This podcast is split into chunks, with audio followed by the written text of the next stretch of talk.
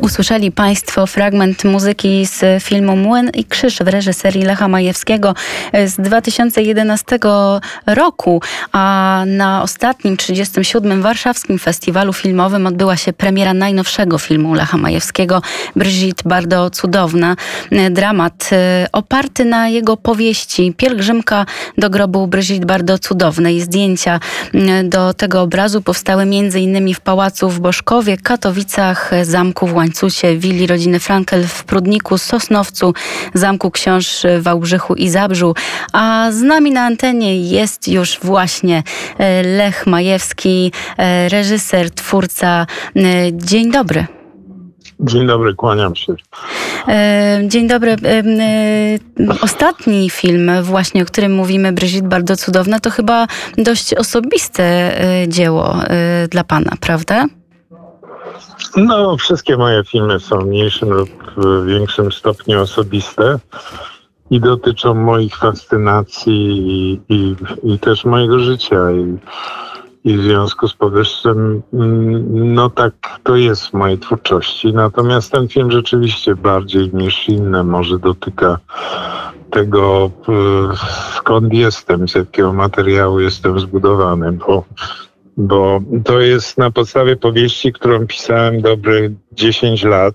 Zacząłem je mm, zacząłem ją pisać jeszcze w Polsce, potem emigrowałem i tak w sumie powstawały takie wątki i wspomnień, i rozliczeń z tym, co było w Polsce. I to poczucie takiej opresji, szarości, a jednocześnie ucieczka w ten świat fantazji, którą reprezentuje Brigitte Bardot, czy tam Beatlesi, Simon Templer, tacy bohaterowie kultury masowej.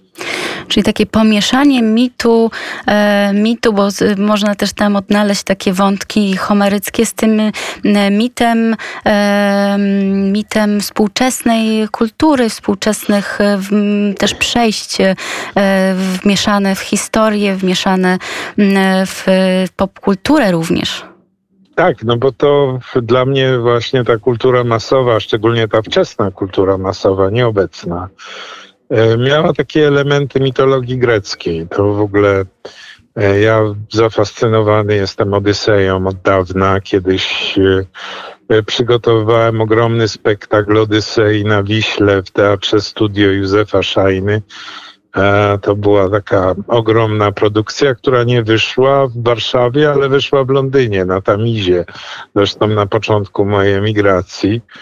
No i potem e, też są przygotowania, żeby może to zrobić na Hudson River w Nowym Jorku, w Arsenale, w Wenecji. E, natomiast e, ten, ten film opowiada historię chłopaka, który czeka na ojca, który nie wrócił z wojny.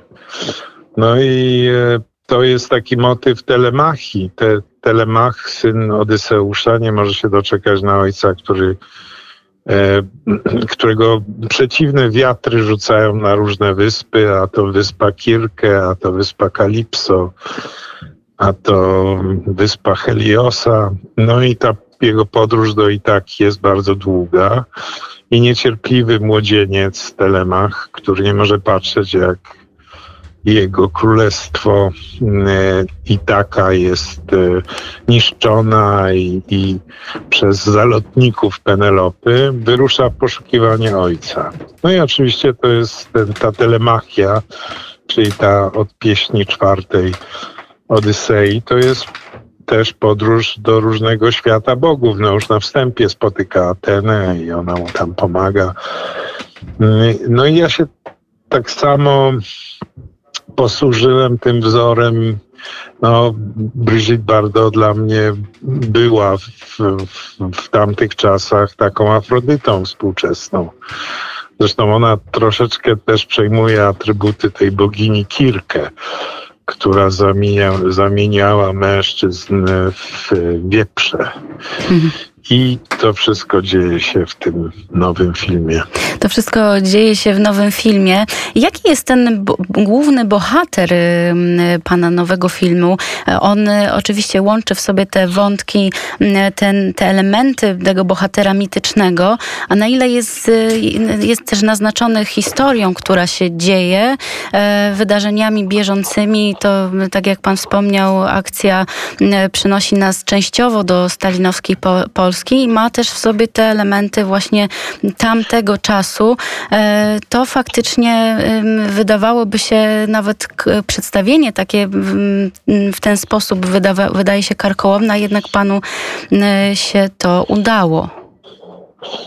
No, dla mnie tam jest, cała, przegląda się cała ta, można powiedzieć, powojenna Polska do momentu e, stanu wojennego, dlatego że tam te dzieci chodzą do szkoły właśnie stalinowskiej, tam są różne absurdalne rzeczy, zresztą one z tej perspektywy też są i śmieszne, bo to yy, zauważyłem, że widownia bardzo często się śmieje i to jest, to jest właśnie te, te wszystkie absurdy, w których żyliśmy.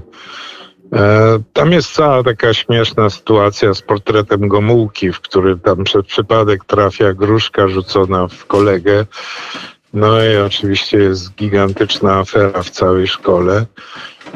No a potem ten portret zostaje zamieniony na portret Gierka.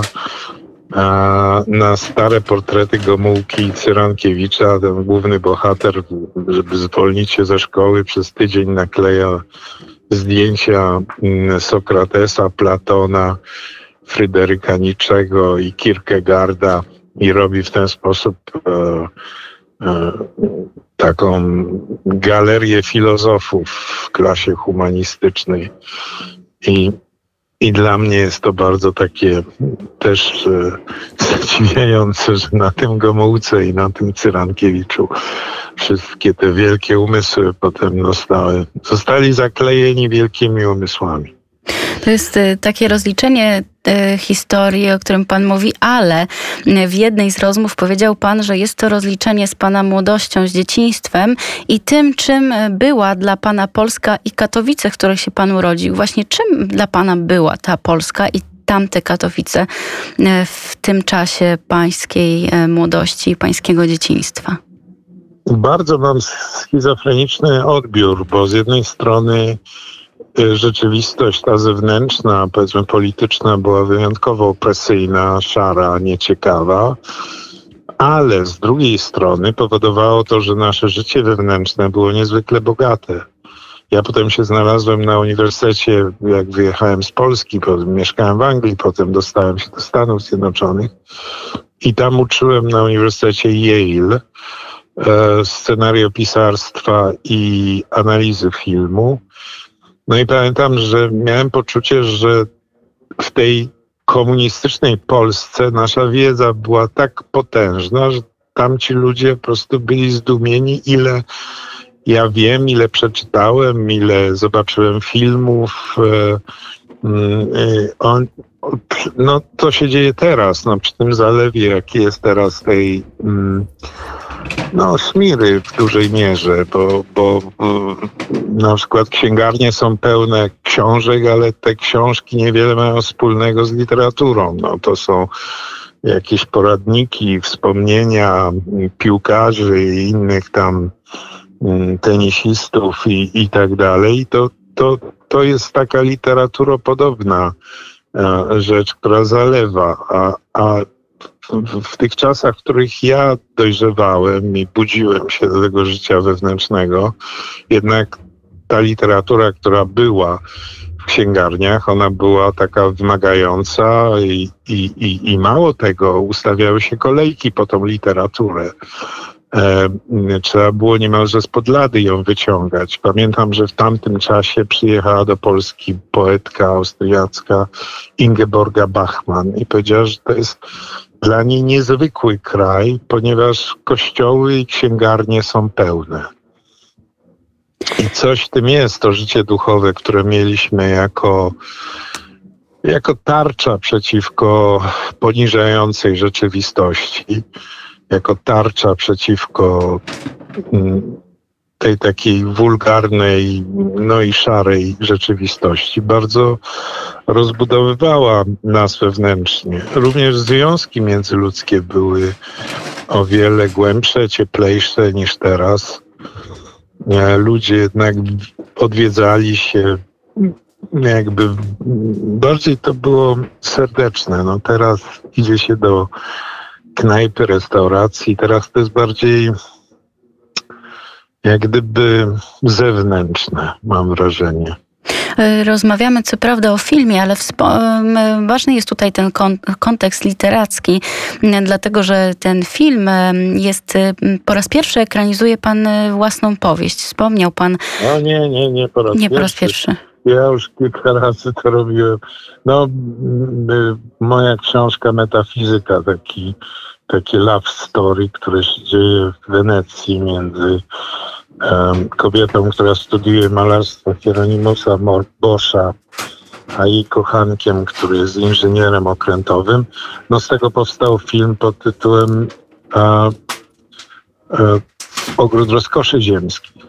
W takim razie Także... przepraszam, ale to nie zmienia y, faktu, że moje pytanie, które teraz skieruję o literaturę właśnie, bo powiedział pan, że zalewa nas y, w księgarniach jest dużo tej literatury nie najlepszej jakości.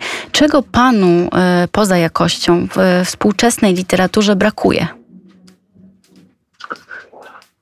No, trochę wyparowuje duchowość. No jednak jest taka brutalność wkracza do tej literatury w stylu Houellebecqa czy, czy, czy innych pisarzy tego typu, już nie mówiąc o polskich e, pisarzach.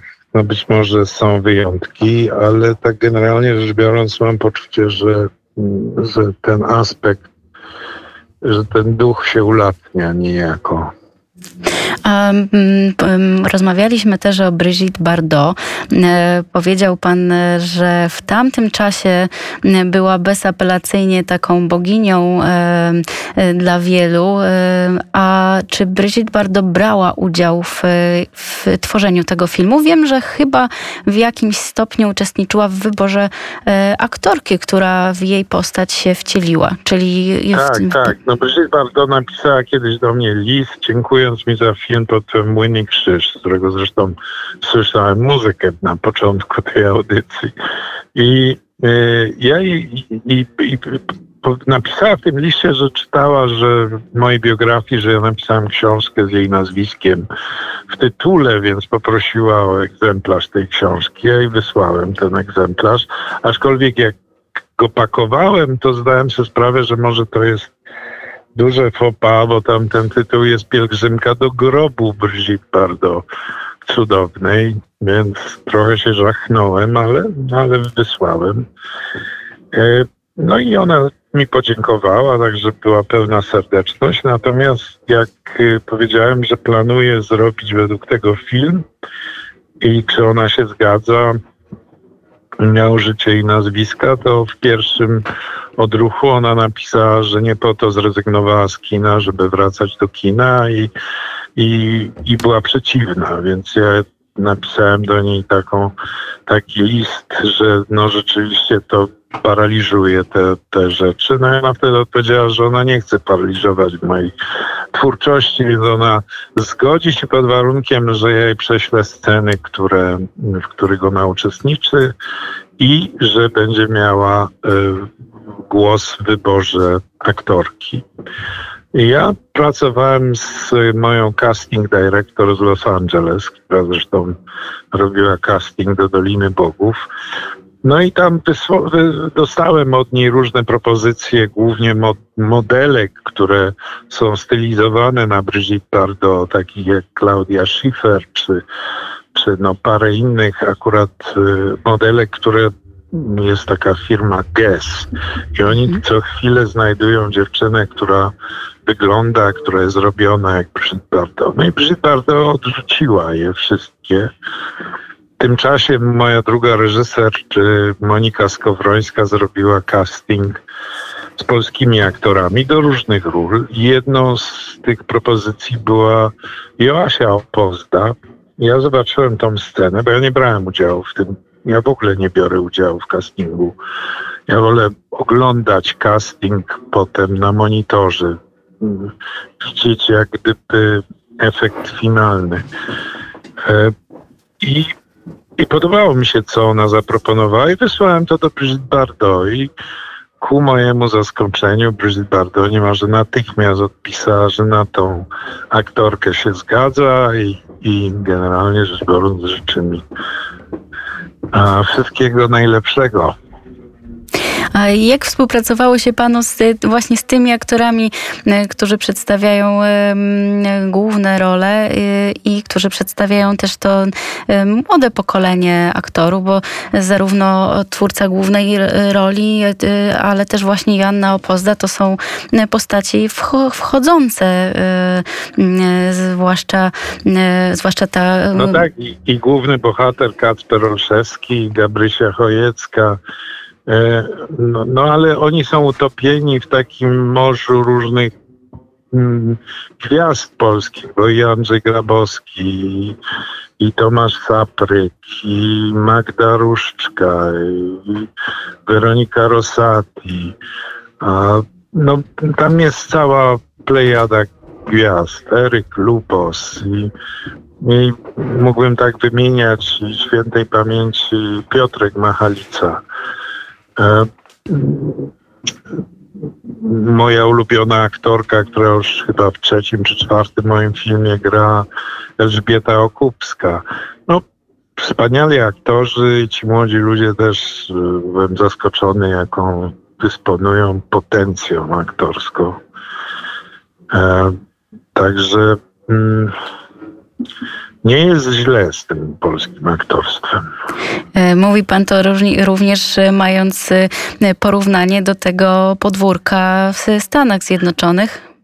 No nie tylko, bo i w Stanach, i we Włoszech, i, i w Niemczech, i ja też pracuję i w operach, i w teatrach niemieckich, włoskich, amerykańskich, także znam trochę ludzi i, i powiedział, że bardzo no, mogę być tylko wdzięczny, że tak pięknie zagrali ci aktorzy w moim filmie.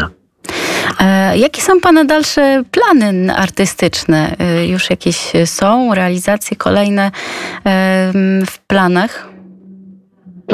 Plany to, wie Pani, to, to jest. Plany zawsze powinno się trzymać w tajemnicy. Jedyny plan, jaki mam, to jest żyć i tworzyć. A, cała reszta to się okaże, bo to rzeczywistość lubi robić niespodzianki.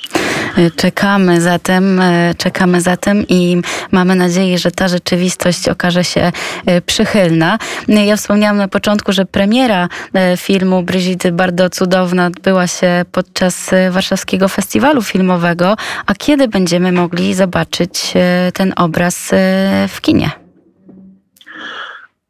No właśnie rozmawiamy z dystrybucją i zobaczymy jak to się układa i, i no to jest proces. No dobrze by było, żeby się skończyła pandemia. To też jest taka rzecz, która mm, no nie, nie, nie pomaga w różnych ruchach dystrybucyjnych.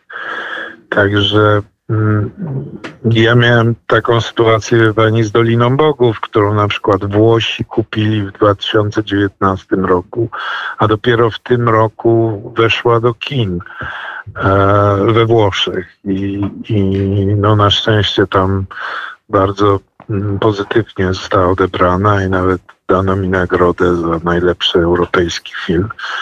Ale mm, ale no, dwa lata czekania na to, żeby się uspokoiła kwestia covidowa na tyle, że można było jakoś zaprezentować w kinie, więc y, zobaczymy. No to, to, to jest wektor, nie ma mądrych ani mocnych wobec tego wektora, powiedziałbym, zdrowotnego, tego nowego wymiaru rzeczywistości. Na ile jesteśmy ograniczeni, w uczestnictwie, a na ile nie.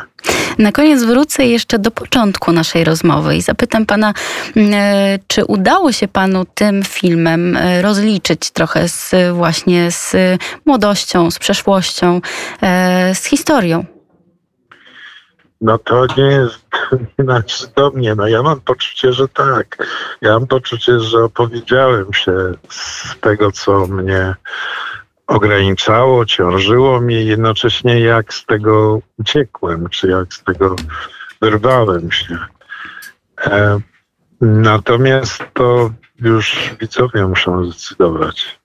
Aczkolwiek miałem wrażenie podczas tych seansów e, w Złotych Tarasach w Warszawie, że widownia bardzo żywiołowo e, reagowała. Było, był, był śmiech, były łzy, był, usłyszałem różne takie rzeczy, które nie wypada mi mówić przez no to nie wolno tak Czekamy zatem, aż e, Brigitte bardzo cudowna e, będzie e, przedstawiona tej szerokiej kinowej publiczności. Bardzo dziękuję. Moim gościem był pan Lech Majewski, reżyser filmowy, teatralny, pisarz, poeta i malarz również. Dziękuję pięknie i pozdrawiam. Pozdrawiam, bardzo dziękuję. A ponieważ e, Brigitte Bardot e, to istotna część e, tego obrazu i tytułowa bohaterka, to teraz właśnie Brigitte Bardot na antenie Radia Wnet.